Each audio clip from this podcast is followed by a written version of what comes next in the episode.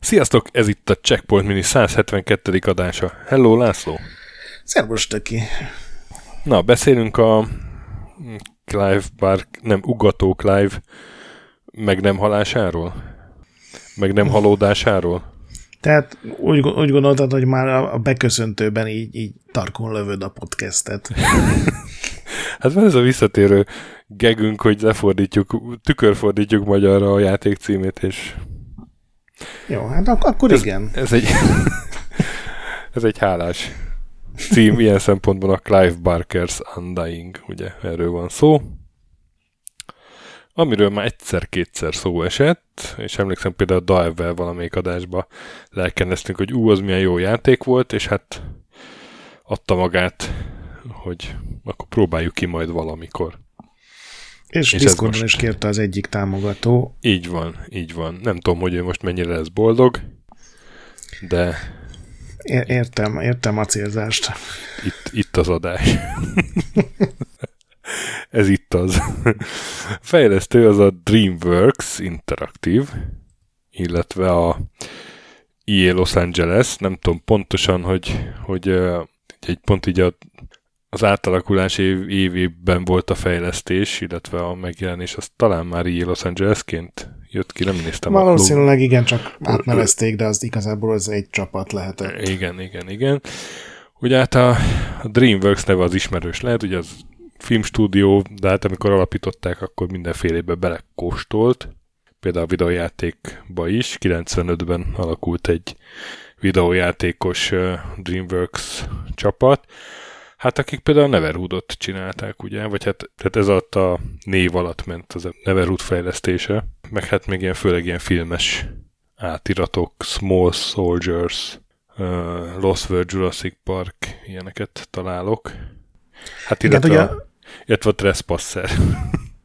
Igen, a, a két dinoszauruszost azt teljesen megértem, mert ugye a DreamWorks az a részben a Steven Spielbergnek volt a igen, cége, igen. úgy tudom. De ugye a Small soldiers ami szerintem egy nagyon rossz film volt, a, a Spielberg miért gondolta, hogy ő így hozzárakja a nevét, már lehet, hogy benne volt abban is, a fenet tudja, elég sok produceri pozíciója Hát az, volt, egy, az egy DreamWorks film. Egyszerűen. Ja, hogy ott a filmet is ő. Jó van, hát akkor gratulálok. Hát ne, nem tudom, hogy ő mennyire volt producer, de mert ugye ő alapító volt, aztán ez nem jelenti azt, hogy minden egyes filmben producer volt. De a Small Soldiers az egy DreamWorks film. És hát az, az egész filmet úgy csinálták meg, hogy ordít róla, hogy, hogy közben arra gondoltak, hogy na majd akkor ez, ez lesz valami videójáték is. Hát meg akciófigurák, amit meg el lehet majd jól adni. Aztán Persze. gondolom jó rájuk rohadt, vagy átfestve eladták őket, nem tudom miként. Ja, mint a, amikor a húsvéti nyuszitát csomagolják Mikulásba, a csoki gyárba. Jók azok a képek. igen, igen, igen, igen. Na és akkor nekik volt így a, hát a utolsó közeli játékok, ez a Clive Bikers Undying, mert ugye 2000 környékén a DreamWorks-hoz kivonult végül is a videójáték piacra, és eladták az EA-nek ezt a stúdiócskát, és ez lett az EA Los Angeles, és akkor ennek lett így az első játék a Clive Barker Undying, de hát a fejlesztése az még DreamWorks-os ernyő alatt történt. Aztán ez a EA Los Angeles később ilyen a, a nem túl jó Honorokat csinálta. Nekem úgy van meg a fejemben. Kezdve a frontline Aztán ezen a trekken voltak, ahogy látom. Hát aztán az utolsó játékuk, amit itt látok a profilukon, az a 2012-es Medal of Honor Warfighter. Szintén nem hagyott túl mély nyomot. Nem, senkiben. ez is teljesen középszerű volt. És akkor utána meg gondolom beszántották a, a Gondolom a DICE Los Angeles, a DICE Los meg Angeles, a... Igen, igen. Még biztos van ott pár stúdió, ami belőlük lett. Felkockázták. Na, hát ők a fejlesztők. Igen, de a, a fejlesztés elején még, még az öreg ugató Cleve nem volt benne a buliban. Igen, igen, igen. Hanem ez egy, ezt elkezdték csinálni, egy, egy horror, eredetig is horror volt? Hát ilyen szuperhősös ilyen horror. Szup, tehát szuperhősös ilyen, horror, igen. Szerintem sokkal kevésbé volt horror, csak ilyen élő voltak voltak benne meg. Igen, igen. Ilyenek. De ugyanúgy egy FPS-t csináltak. Igen. Csak a főhős az, az valami ilyen szuper tehát nagyon tetovált ilyen szuperember volt, Magnus Wolfram báró. Uh-huh. Úgyhogy már ez sok mindent elmond, és a Clive Barkernek az egyik első kérése volt, hogy hát a főhős az legyen már egy kicsit ilyen ember közelébb, hogy a játékos könnyebben kötődjön hozzá, ne egy ilyen félisten karakter. Igen, hát a, a, egy Clive Barker interjú szerint, ami nyilván valamennyire azért a saját nézőpontját mondja, ő azt mesél, hogy bement a stúdióhoz az első nap, és, és akkor mindenkit egybehívott, miután átnézte a dolgokat, és, és azt mondta, hogy tegye föl a kezét, aki szeretne egy Magnus Wolfram nevű kopasz tetovált szuperhős bárót alakulni a játékban, és amikor senki nem tette föl a kezét, akkor mondta, hogy na látjátok, ezért kell megváltoztatnunk a főszereplőt. De egyébként őt Spielbergnek ajánlotta be valaki, amikor a DreamWorks-ösök elakadtak a, a játék fejlesztésében. Igazából csináltak egy FPS-t, ugye Unreal motort használtak, volt egy csomó helyszín, meg volt egy csomó karakter, de így nem állt összeállítólag egész ilyen unalmas volt a sztori, unalmasak voltak a fegyverek, meg az egész, és akkor kellett valaki, aki ilyen tematikusan legalább gatyába rázza a dolgot, és akkor ugye Clive Barker egy nagyon híres horroríró, és őt ajánlották. És egy kevésbé de... híres horror rendező.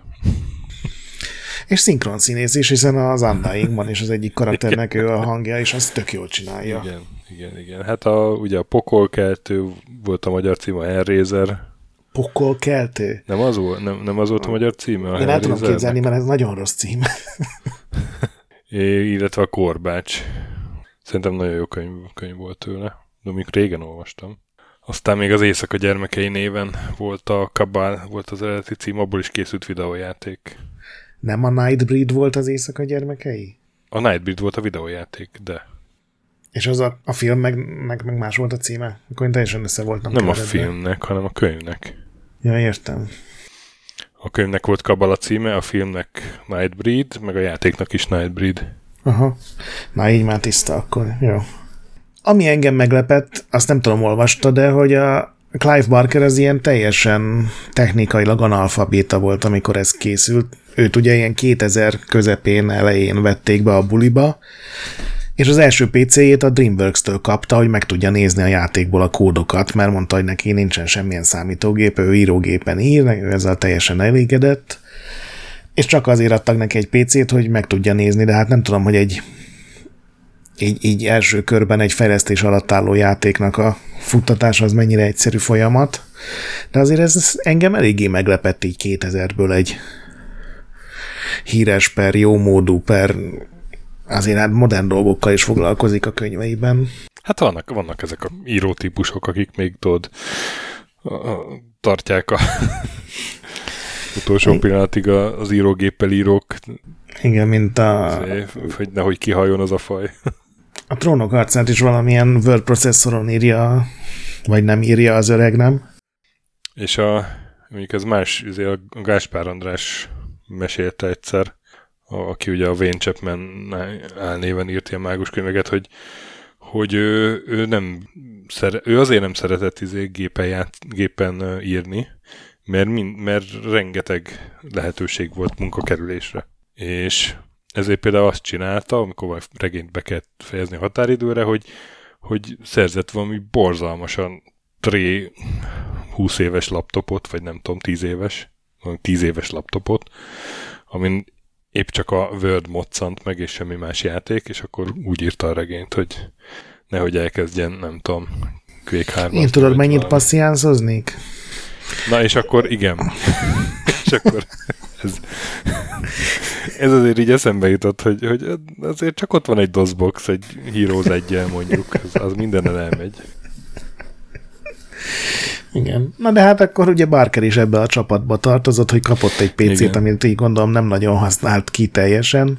Ráadásul egy ilyen Super Game PC-t kapott, ugye, mert a fejlesztés alatt a játékoknak általában nagyobb azért a gépigénye, mint a végleges verziónak de ő ebben a részében nem is nagyon folyt bele, hanem ugye újraírta a háttérsztorit, az egész mitológiát a játék mögött, ugyanúgy, ahogy nem tetszett neki a főszereplő, nem tetszettek neki a különböző szörnyek, meg főellenfelek sem, tehát ezt az egész családos sztorit, ezt ő írta a játék mögé, meg kitalált pár szörnyet, hogy ilyet nem kéne azért belerakni, mert ez teljesen tré, viszont mi lenne, ha beraknánk egy olyat, És az saját interjúja alapján ilyen havi egyszer, a, főleg a grafikusokkal tárgyalt, meg ugye nyilván elment a szinkron felvételekre is, és ő is, mondom, az egyik családtagnak a hangját ő adja, és azt mondta, hogy 18 hónapot dolgoztak közösen, és hogy rohadtul készül a folytatásra, tele van ötletekkel, és milyen jó lesz, hogy majd a nulladik perctől kezdve ott lehet hát. egy játékfejlesztés közelében, és hát igen,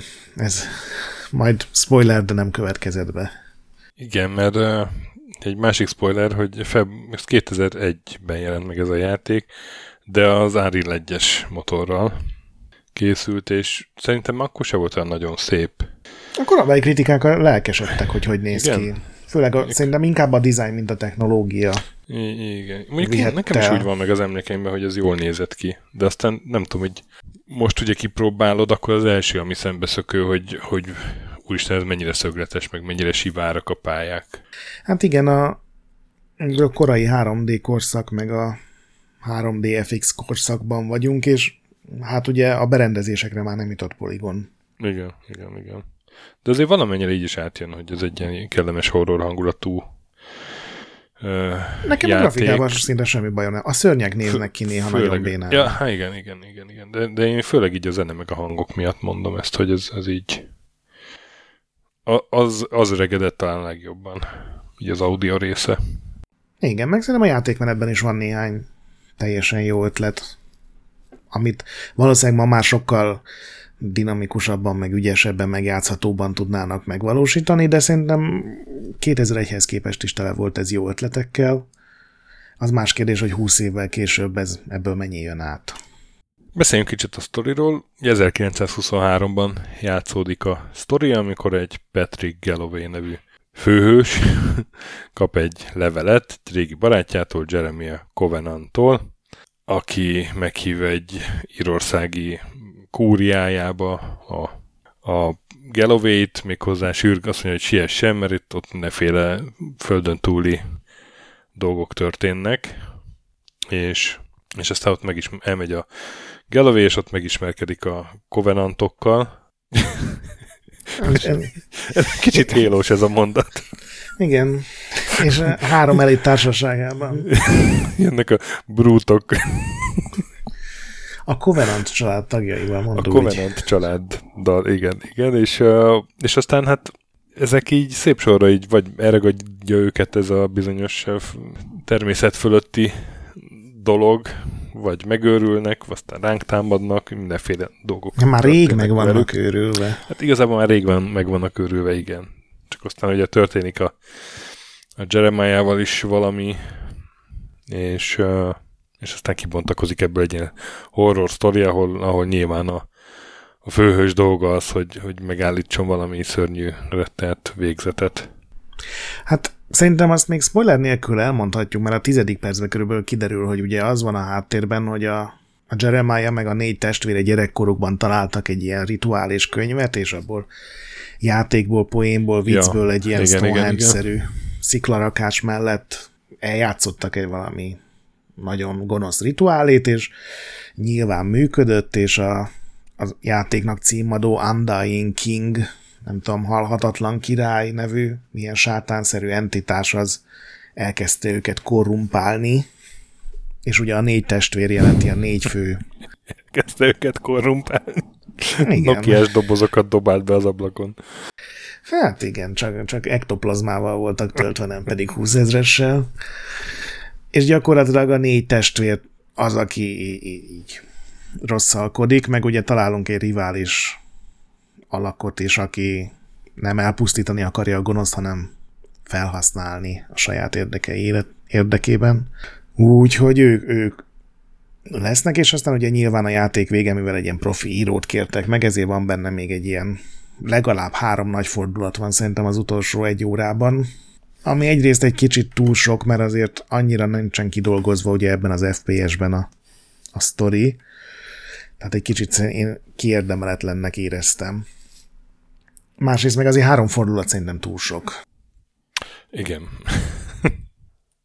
hát nyilván nem játszottam végig, de úgy elolvastam aztán, hogy, hogy mi lesz a sztoriból, és tekergette, tekergette a öreg Clive, de túltekerte. Nekem is ez volt az érzésem. Túltekerte, de akkor tájt azért a legtöbben még csak hozzá se nyúltak ehhez a komphoz vagy tekerentyűhöz. Tehát azért még mindig inkább ez, mint egy szín, megint ezredszerre negatív példának hozom fel, amiben ott van a gonosz cég, öljétek meg mindenkit, és így ez volt a teljes sztori. Tehát ennél azért így jobb ez.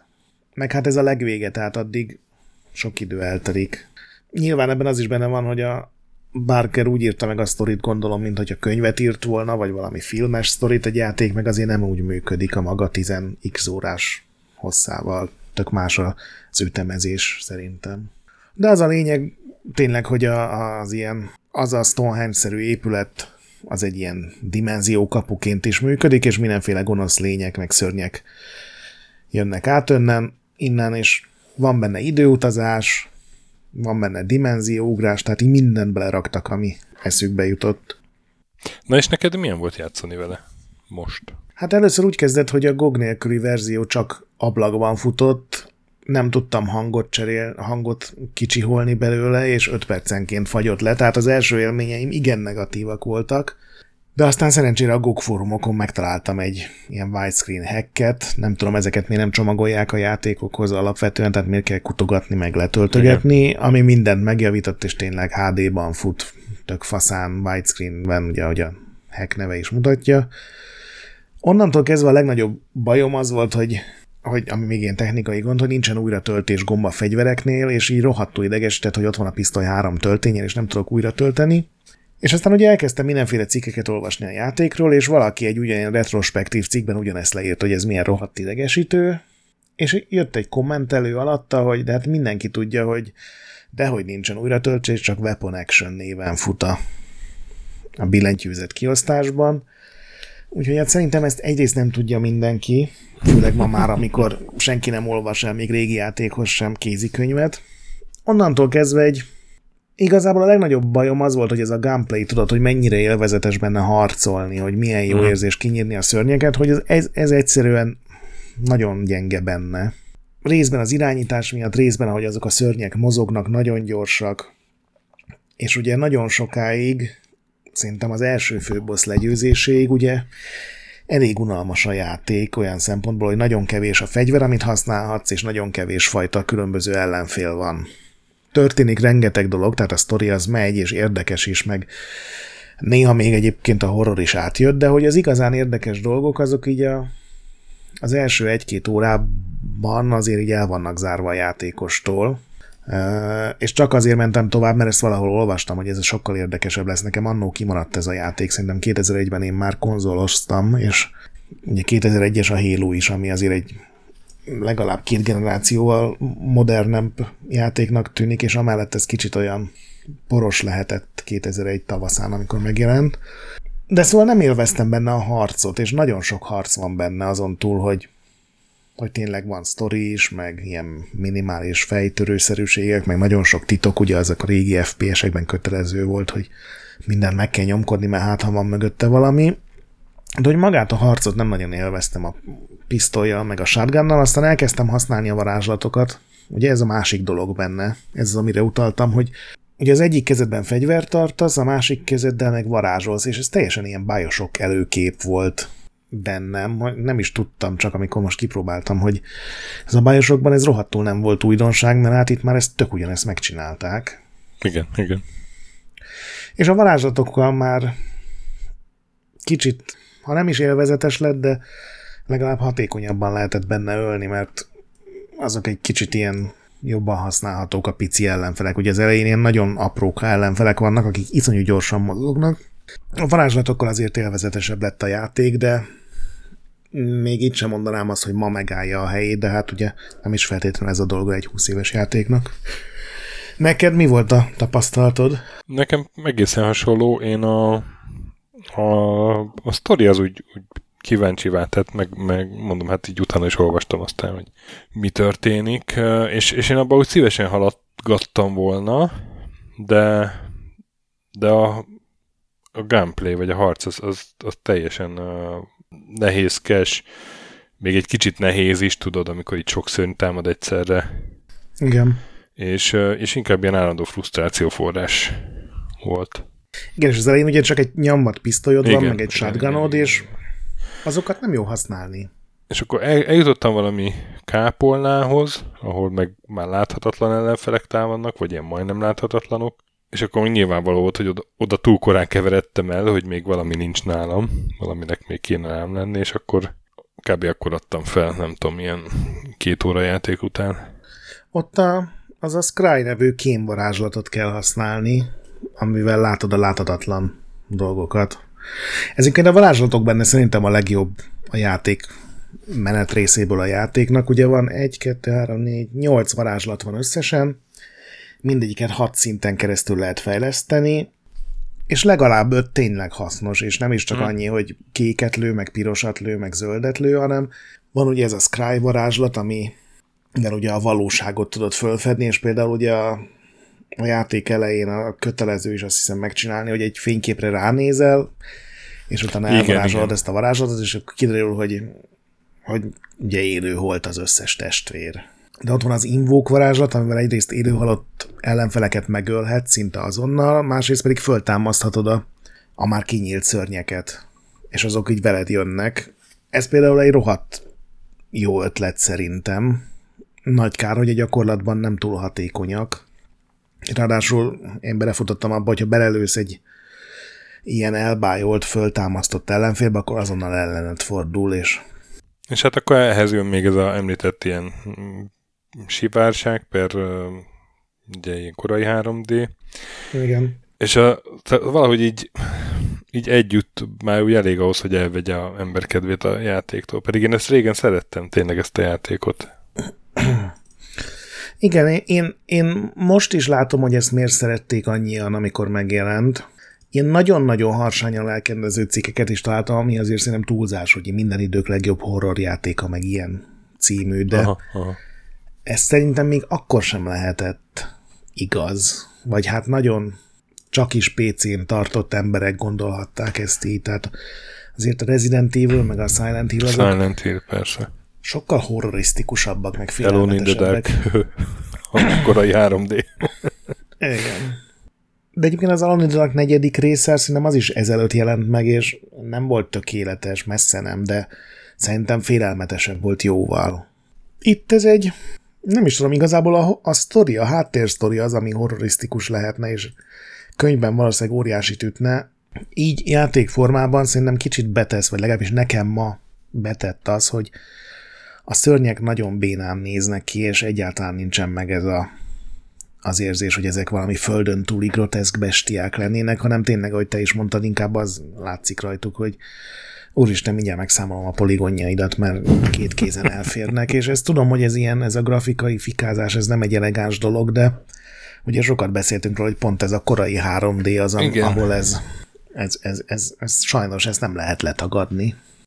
Igen, tehát ne, ne csináljunk úgy, mintha ugyanolyan hatással lenne ránk ez a fajta grafika most. Tehát Akármennyire is szerettük régen.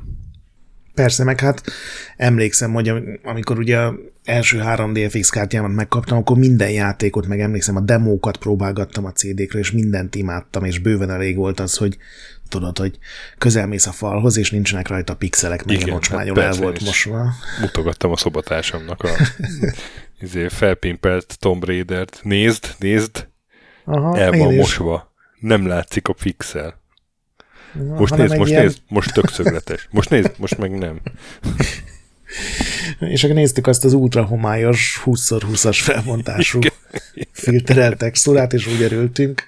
Nyilván ezt ma már nehéz átélni, és, és tényleg, ahogy mondod, zavaró, hogy hogy nagyon üres a játék. Tehát ilyen fölépítették ugye egy ilyen hatalmas kúria, tényleg több szintes, megcsinálták szinte fölöslegesen a, a, a, a hatalmas részeket benne. Meg csarnokok, szobák, ja. Igen, ilyen teljesen irreális egyébként, ahogy fölépül az a, az épület. De mindegy, és utána átmész más dimenziókba, és tényleg ilyen a semmiben, ilyen narancsárga füstben lebegő, ilyen, mint a görög romok lennének, és ilyen papíron ez szerintem fantasztikusan nézett ki a konceptartokon, csak hát ennyit tudtak akkor az Unreal egy ilyen motorból kihozni. Akkor ez még éppen, hogy elég volt szerintem. Ugye ez 2001 tavaszán jelent meg, és 2001 vége az volt az, amikor megjelent ugye az első Xbox, a Gamecube, és az volt a PlayStation 2-nek az első igazi full éves karácsonya. Tehát egyrészt majdnem minden a konzolokról szólt, másrészt meg tényleg sokkal-sokkal látványosabb játékok voltak azokon a platformokon már. Szerintem ez volt a fő baja. Hát igen. Nem, nem baja, hanem a fő pehje ennek. És aztán a, ugye a, ezen a piacon nem is tudott olyan jól érvényesülni, bár én tudom, hogy, hogy valamennyire azért behozta a pénzét, tehát hogy bukás nem volt. De hát jött ugye az új gazda, az IE, és ez meg azt mondta, hogy hát akkor lehet, hogy egy újabb Medal of Honorban több pénz van, mint egy Undying 2-ben. Hát én azt olvastam, hogy annyira rosszul fogyott, hogy még a multiplayer patchet is lelőtték. Ugye beterveztek volna hát... először multiplayer-t, aztán azt lett a terv, hogy az 1.1-es patch az tulajdonképpen a multiplayer menüt adja hozzá a játékhoz minden extrával. Igen, De azt hogy olvast, még... olvastam, hogy tervezték eredetileg is, tehát nem patchben, ugye? De hogy igen, igen. Mi, mi lett volna itt a multiplayer, ezt nem is értem. Annyira így a story meg a hangulat próbálja elvinni a játékot.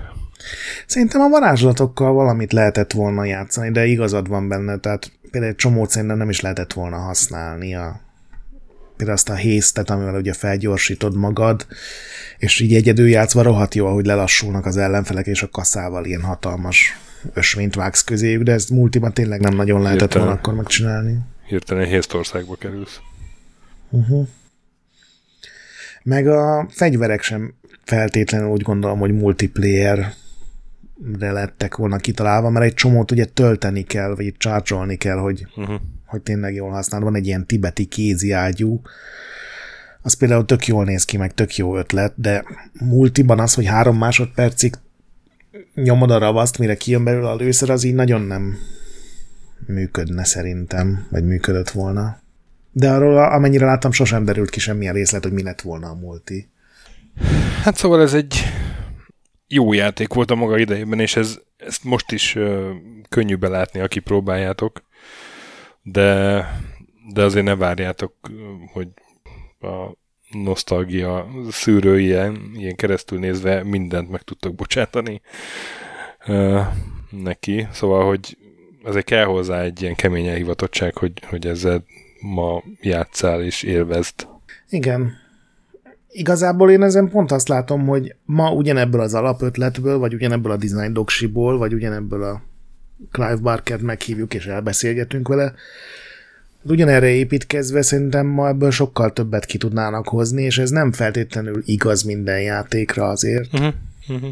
És most nem is csak a grafikáról beszélek, mert az egy nyilvánvaló dolog, hanem tényleg egy design, meg pályaépítés, meg akár a sztorinak a bemutatása, előadása. Úgyhogy checkpoint uh, Checkpoint akkor, hogyha van nosztalgikus kötődésetek az eredetihez, mert anélkül nagyon barátságtalan az első egy-két óra szerintem legalább. Igen, checkpoint elvetemült. Igen. checkpoint rózsaszín szemüveggel Igen. csak. És hát játszatok vele, de mondom ilyen fenntartásokkal. És legközelebb jövünk Checkpoint minivel megint, mert most egy csomó vendéges adás ment ki, és most behozzuk a miniket addig is játszatok sokat, meg mentsetek a szögletes poligonú szörnyekkel vívott csaták előtt. Kövessetek minket Discordon, ahol jó a társaság nagyon. Retrolandet olvassatok, ahol napi content van. iTunes-on, meg most már Spotify-on is lehet, úgyhogy Spotify-on értékeljetek minket lehetőleg öt csillagra. És ha van időtök, hallgassátok a Képtelen Krónika nevű másik podcastünket, képtelenkronika.hu címen megtaláljátok. A nagy pixel pedig továbbra is gyönyörű. Sziasztok! Sziasztok!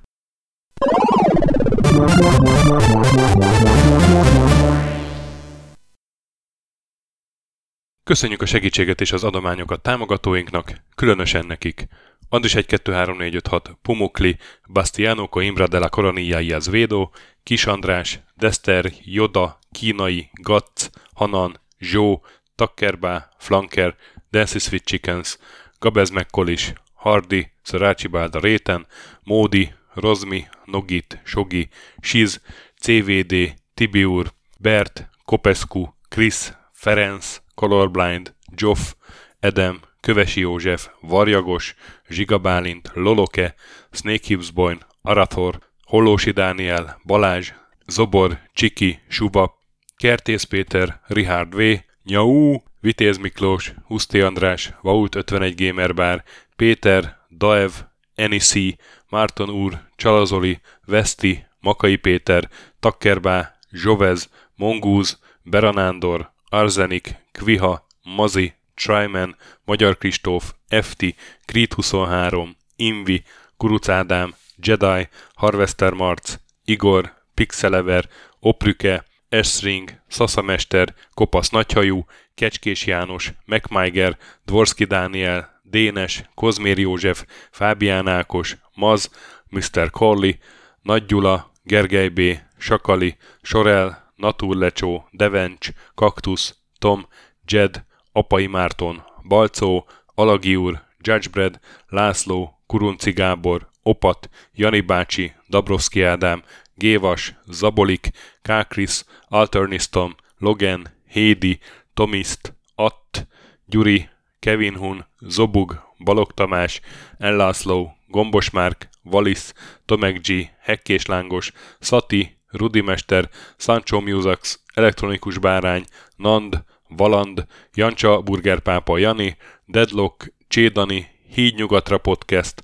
Lavko Maruni, Makkos, Csé, Xlábú, Simon Zsolt, Lidérc, Milanovic, Ice Down, Typhoon, Zoltanga, Laci bácsi, Dolfi, Omega Red, Gáspár Zsolt, B. Bandor, Polis, Vanderbos parancsnok, Lámaszeme, Lámaszeme sötétkék, Totó, Ilyen is ezt büszkén olvasom be. Nem azért mondom, mert ide van a Spektrum jobb, mint a Commodore. Holdcore, Dwarf, Kemi 242, Epic Lever szerepjátékos magas kultúra mindenkinek, Valaki, Hosszú Peti, Obert Motz, Szekmen, Horváth Zoltán, LB, Ermint Ervin, Agaman, TR Blaze, Nyek, MLM a Házbú, Vidra, Jaga, Benő 23, Szokarina, Tündér Béla, Adam Kreiswolf, Pivan Mét, Vogonköltő, Csemnicki Péter, Német Bálint, Csabi, Mandras, Varegab és Melkor 78. Tényleg köszönjük!